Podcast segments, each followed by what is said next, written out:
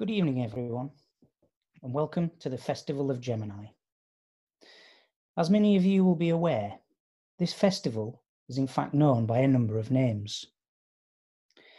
The Festival of the Christ, of Humanity, of Unification, and of Goodwill.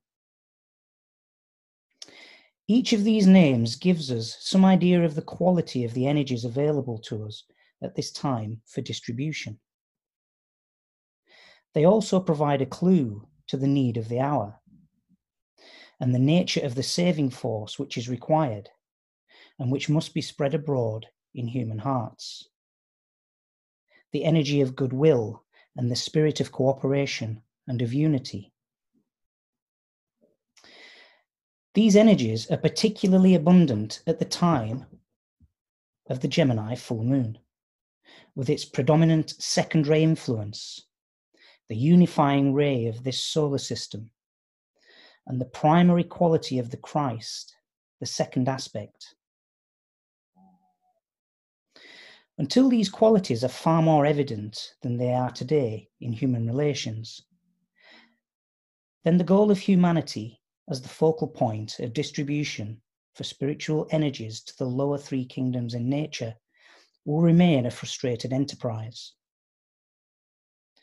The transformation of the lower kingdoms depends, in the first instance, upon the transformation of humanity itself.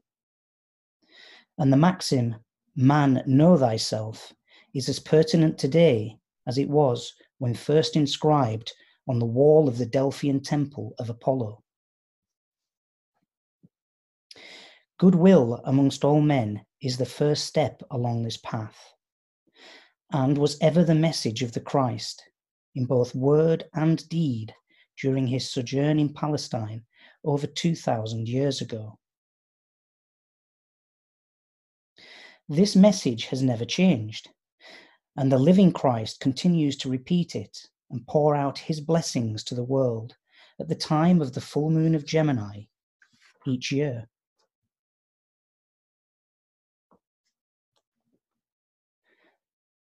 Since 1952, this day has also been celebrated as World Invocation Day. World Invocation Day is a coordinated day of focused invocative appeal to divinity. It is a world prayer meant to be used and adopted by people of all faiths and spiritual paths.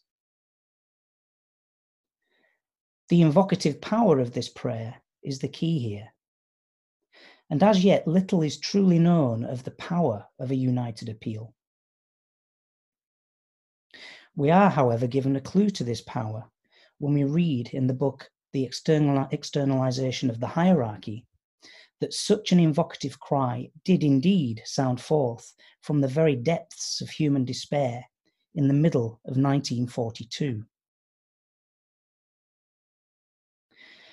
During this phase of the war, the situation was so perilous and disaster so close at hand that the hierarchy had been forced to make arrangements to withdraw from contact with humanity, perhaps for many centuries.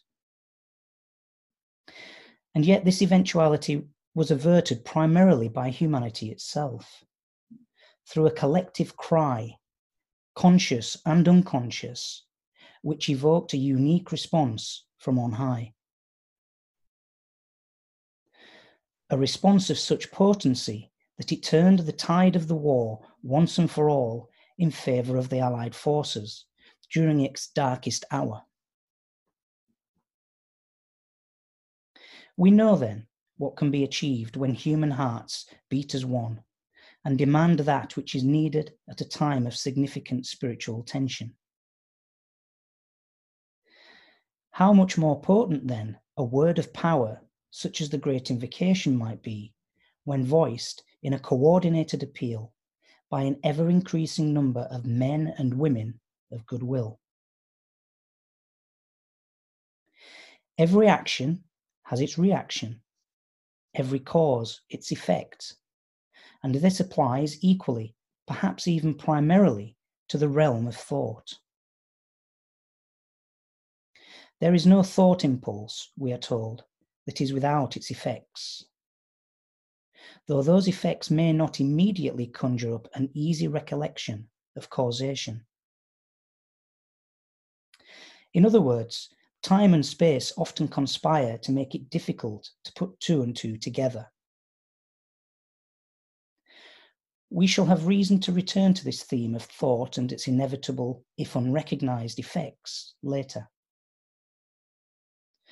In the case of the Great Invocation and its use today, we can then be assured of a beneficent effect. Furthermore, we are informed that the potency and the effectiveness of the Great Invocation differs depending upon the development and understanding of those who use it. The more we study this word of power and come to an understanding of its layers of esoteric meaning and significance, the greater the power we wield through its use. As an esoteric group, this should be of vital interest to us.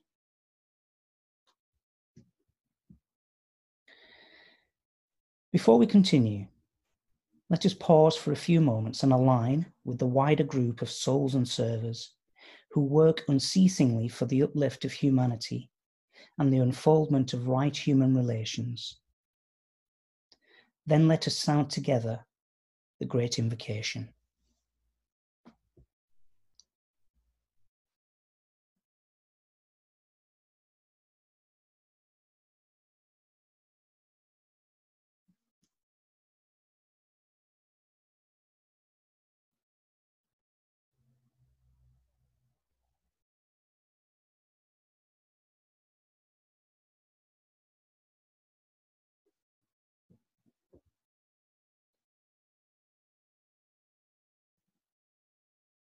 From the point of light within the mind of God.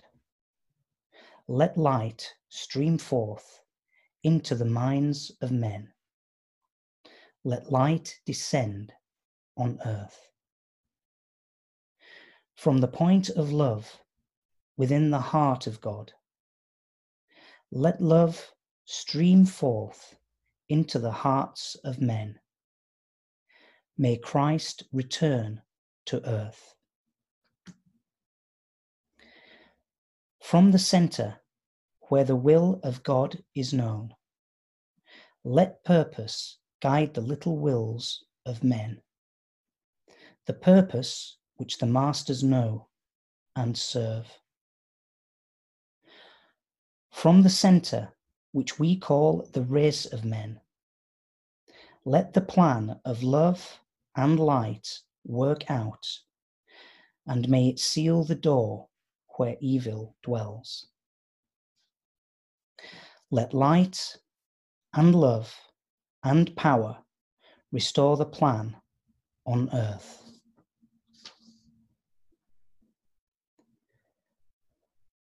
Oh.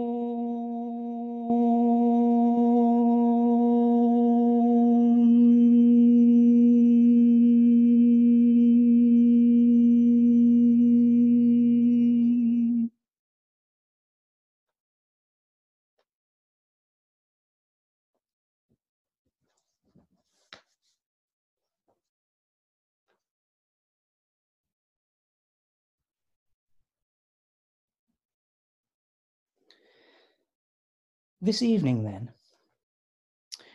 we can be sure that the Christ will be delivering his annual message and blessing at a remote central point in Asia. He will stand before God as the representative of humanity and focalize the aspirations of the race of men, and will use the great invocation as a means of achieving this. It is no coincidence that World Invocation Day is celebrated on this day. As it was at the full moon of Gemini in June 1945 that the Christ first used this great world prayer. As alluded to earlier, humanity, having passed through the immense trials of the World War, with its disciplining and reorienting effects, was seen to be ready to receive it. Its potency was deemed so great that explicit instructions were given that it could be used only when the war is over and not before. Again, this implies the impersonality of those energies entering into our little system. Just as the sun pours its rays on all, nurturing the weeds as the flowers, so too these great spiritual impulses can be directed for both good or evil ends. Thus, it was only safe to offer up the great invocation once the dark forces were sufficiently suppressed. This tells us much regarding our role as directing agents when we use this and indeed any other word of power in our work. Energies are neutral. It is how we direct and apply them that is of real moment. And it is this which differentiates the white magician from the black magician.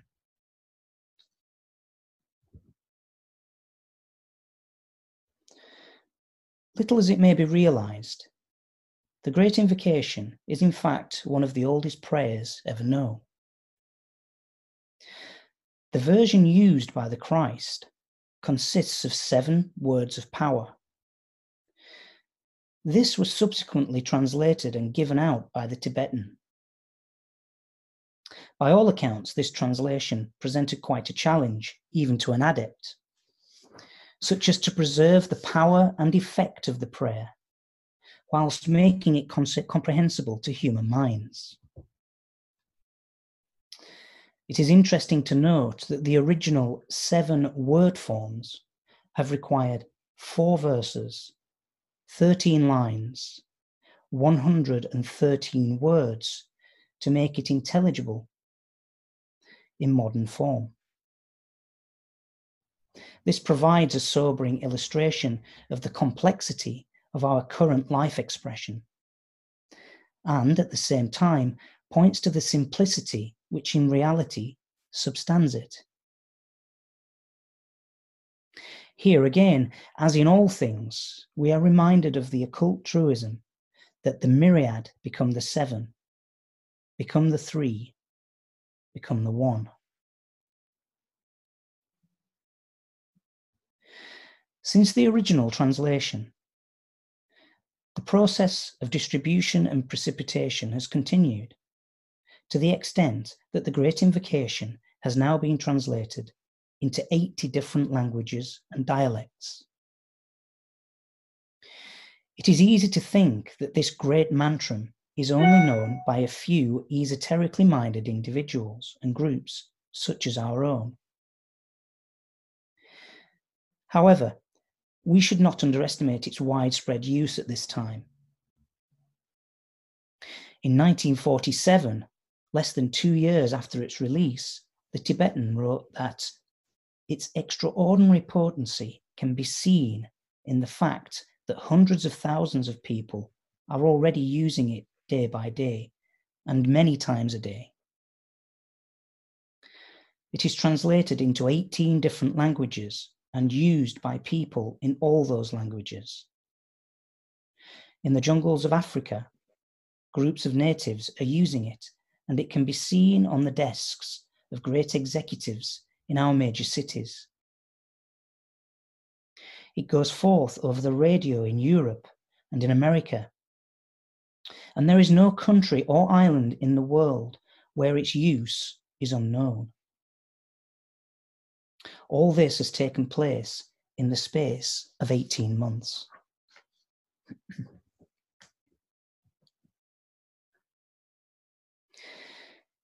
It is also notable that Eleanor Roosevelt, the wife of the late United States President Franklin D. Roosevelt, a great world server in her own right, included the Great Invocation in a brief recorded message from the United Nations in New York on World Invocation Day in 1952.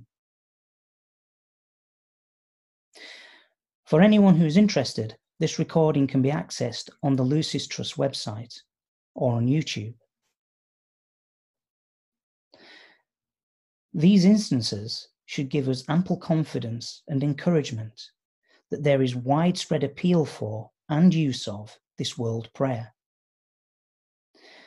And 75 years later, we are asked to continue this work and to make its distribution, promotion, and understanding one of our primary endeavours as a definite service to humanity.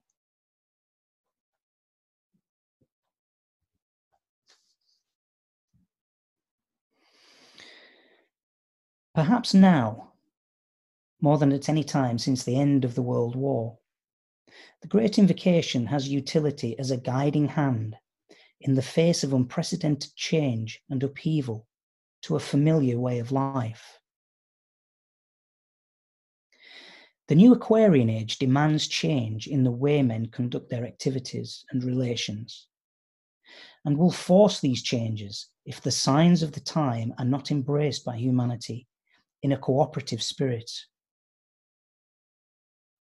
We see all around us a clashing between the outgoing Piscean ray and that of the emerging impulse of Aquarius. The pockets of war and religious frictions in various parts of the world are a symptom of this. At the present time, however, we are faced with something which really is of immediate and global import.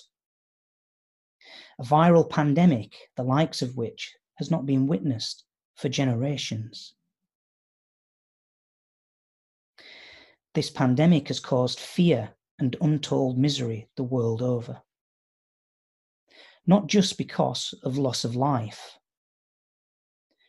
but our very way of life has been halted in its tracks and for many, this way of life has informed and determined their very identity.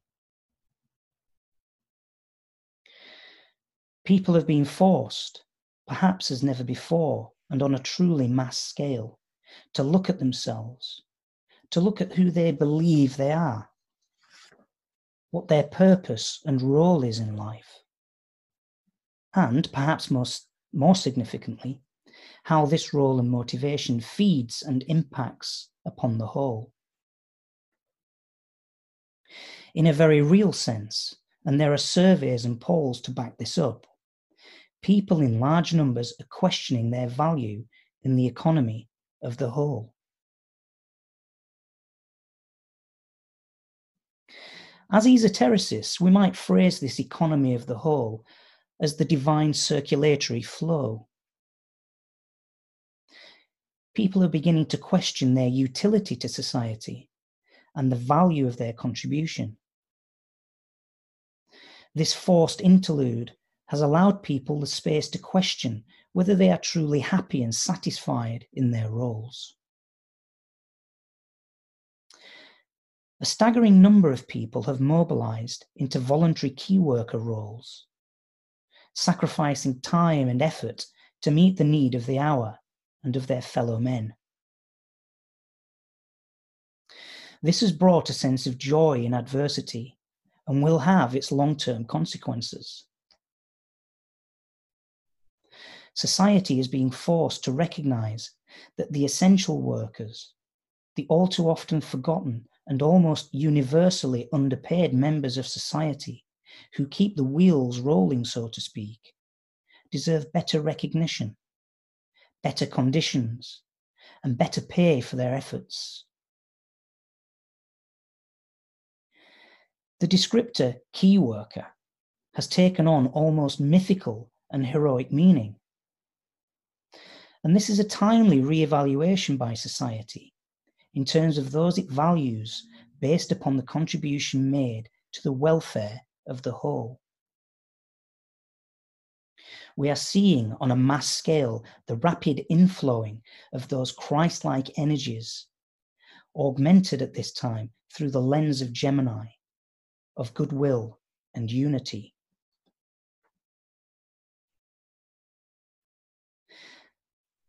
The pandemic has created a space, a point of spiritual tension, where the essentials and non essentials of life are seen in much clearer relief.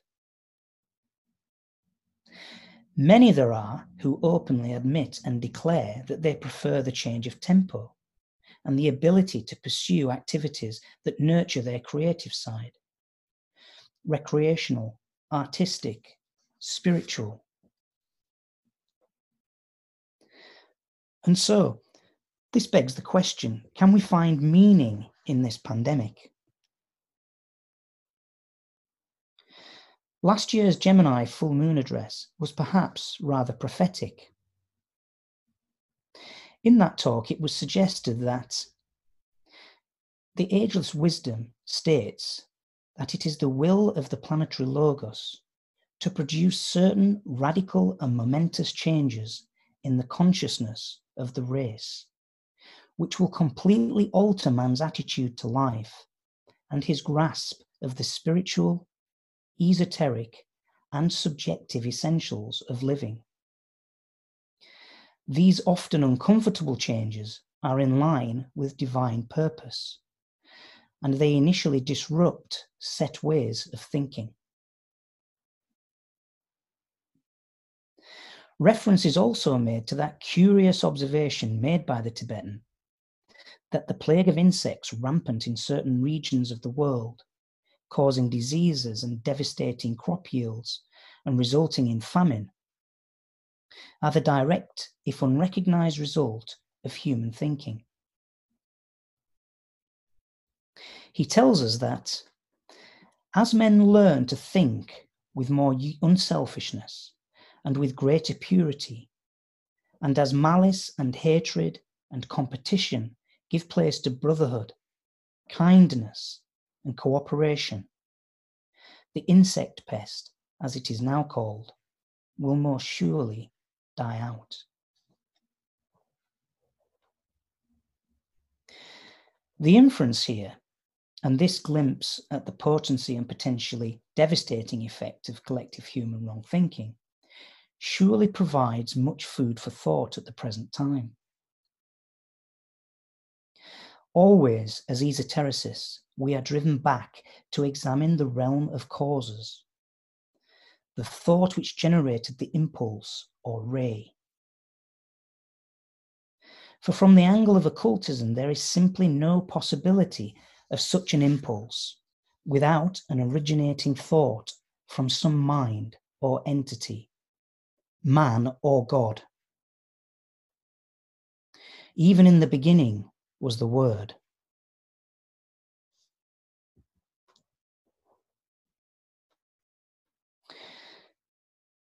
Some of you may have encountered during this pandemic a wonderful poem written by an unassuming retired teacher in the United States, who had felt rather impotent in the face of all the misery she was witnessing. Her husband suggested that she begin to write again as an outlet for her pent up energies. This poem became a quick sensation on the internet, which is testimony to its wide appeal and inspiring message. It is fundamentally a message of spiritual hope and inspiration, and speaks to the inner life of the way that all events have a meaning and purpose beyond the apparent. That in all, di- that in all adversity lies hid spiritual opportunity.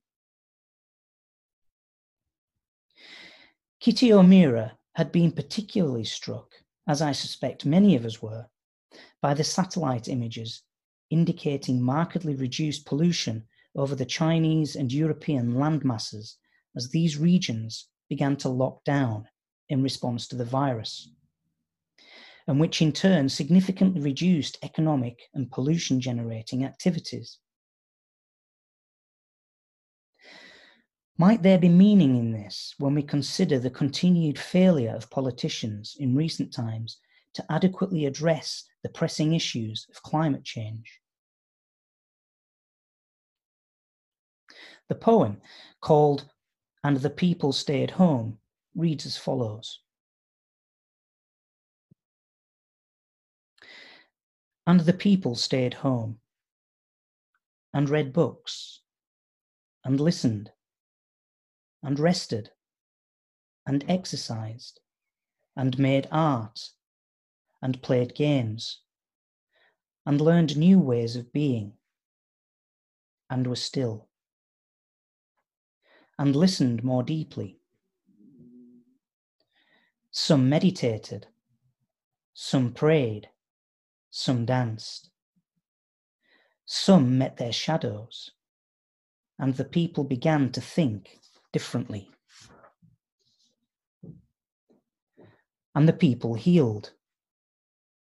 And in the absence of people living in ignorant, dangerous, mindless, and heartless ways, the earth began to heal. And when the danger passed and the people joined together again, they grieved their losses and made new choices and dreamed new images and created new ways to live and heal the earth fully, as they had been healed. Kitty O'Meara.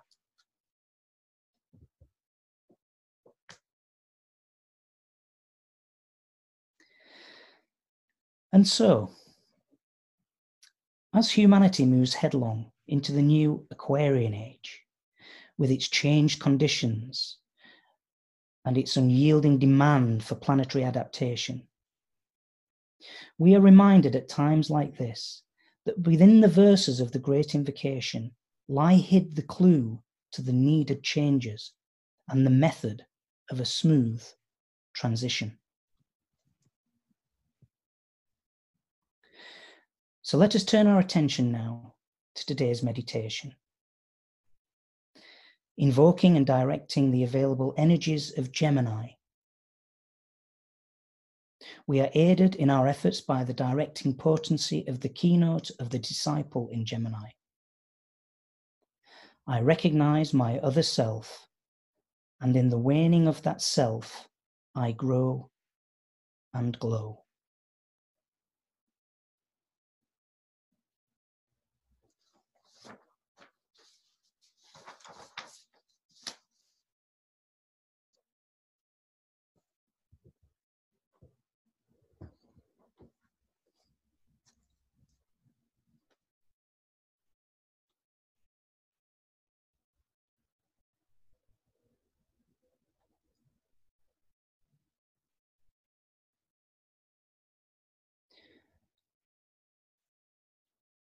Meditation. Letting in the light. Group fusion. We affirm the fact of group fusion and integration within the heart center of the new group of world servers, mediating between hierarchy and humanity.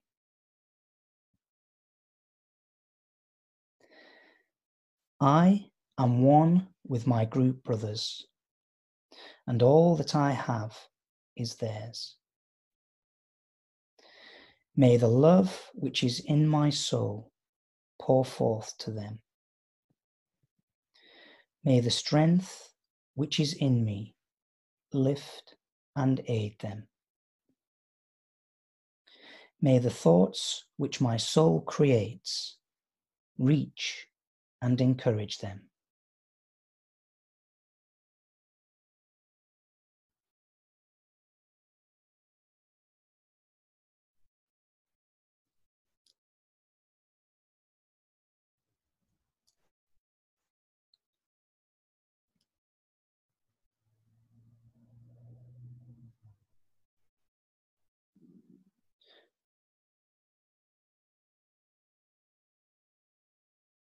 Alignment.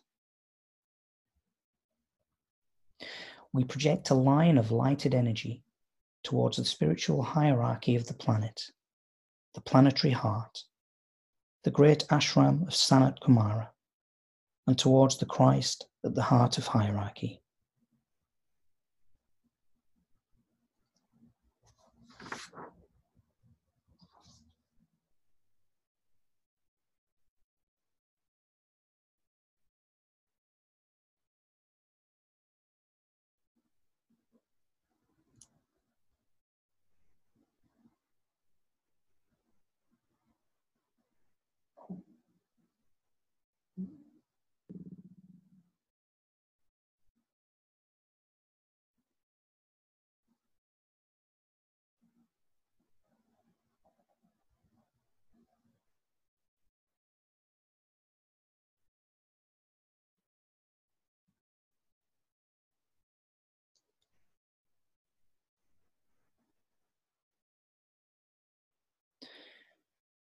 Extend the line of light towards Shambhala, the center where the will of God is known.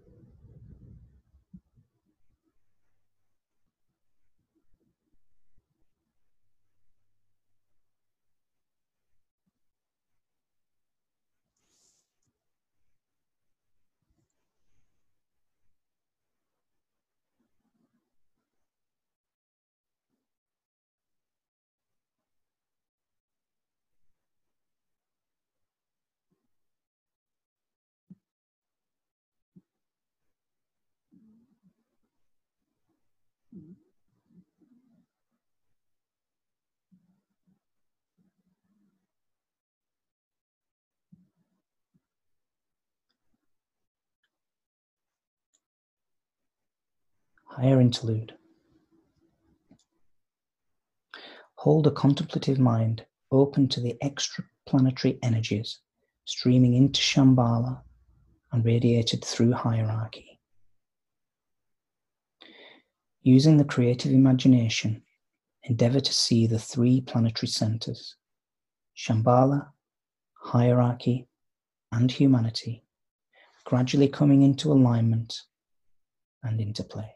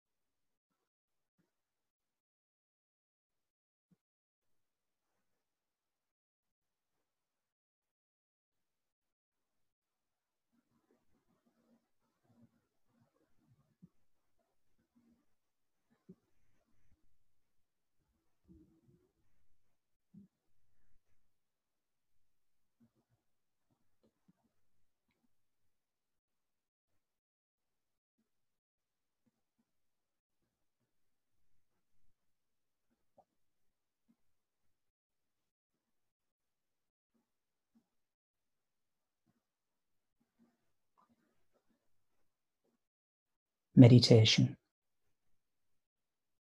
Reflect on the seed thought. I recognize my other self, and in the waning of that self, I grow and glow.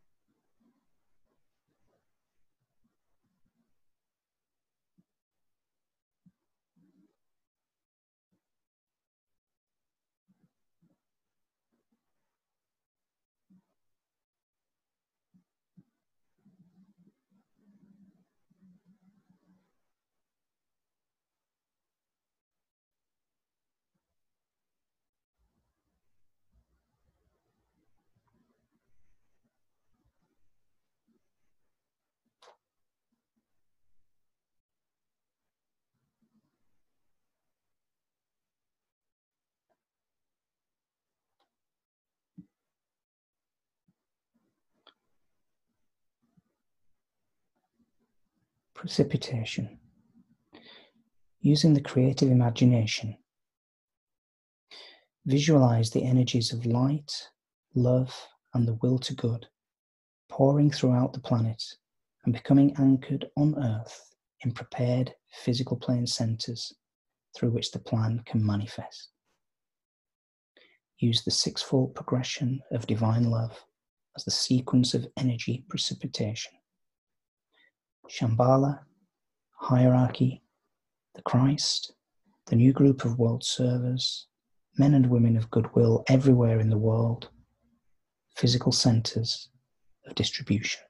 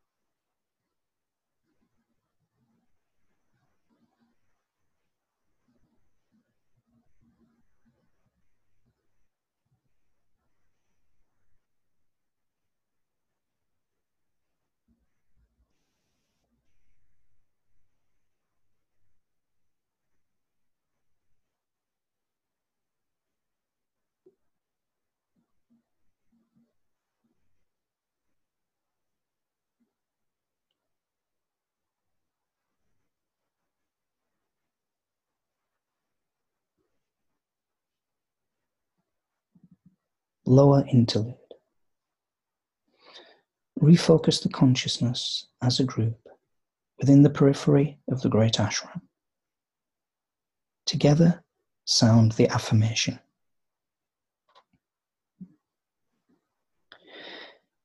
In the center of all love, I stand. From that center, I, the soul, will outward move from that center, I, the one who serves, will work. May the love of the divine self be shed abroad in my heart, through my group, and throughout the world.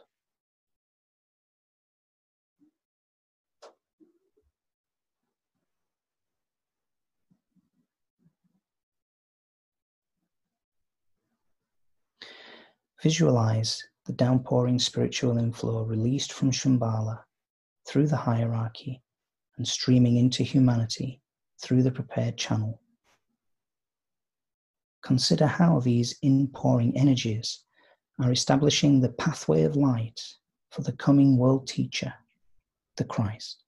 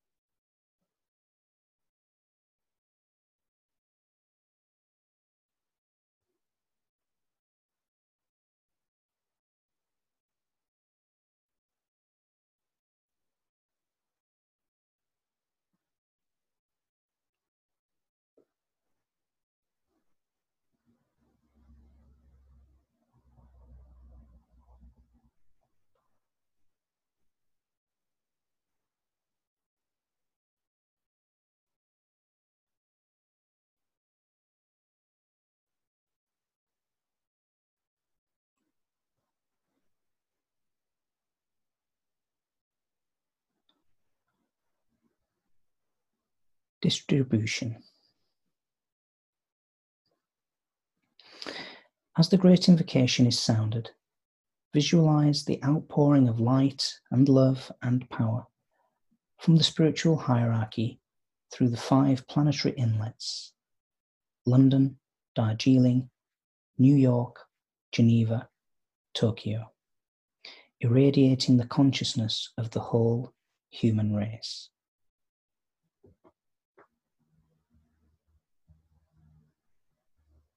From the point of light within the mind of God, let light stream forth into the minds of men. Let light descend on earth. From the point of love within the heart of God, let love stream forth into the hearts of men. May Christ return to earth. From the center where the will of God is known, let purpose guide the little wills of men. The purpose which the masters know and serve. From the center, which we call the race of men, let the plan of love and light work out, and may it seal the door where evil dwells. Let light and love and power restore the plan on earth.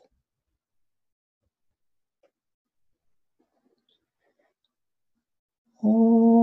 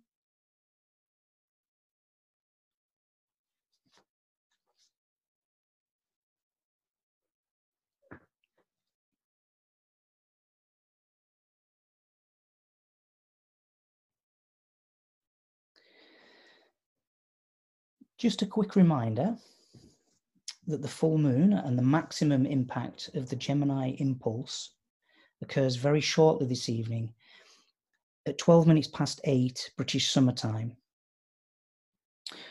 We hope that you will join in alignment with the worldwide group of servers at that time in, solid- in solidarity with the hierarchy and humanity as the Christ delivers his blessings to the world.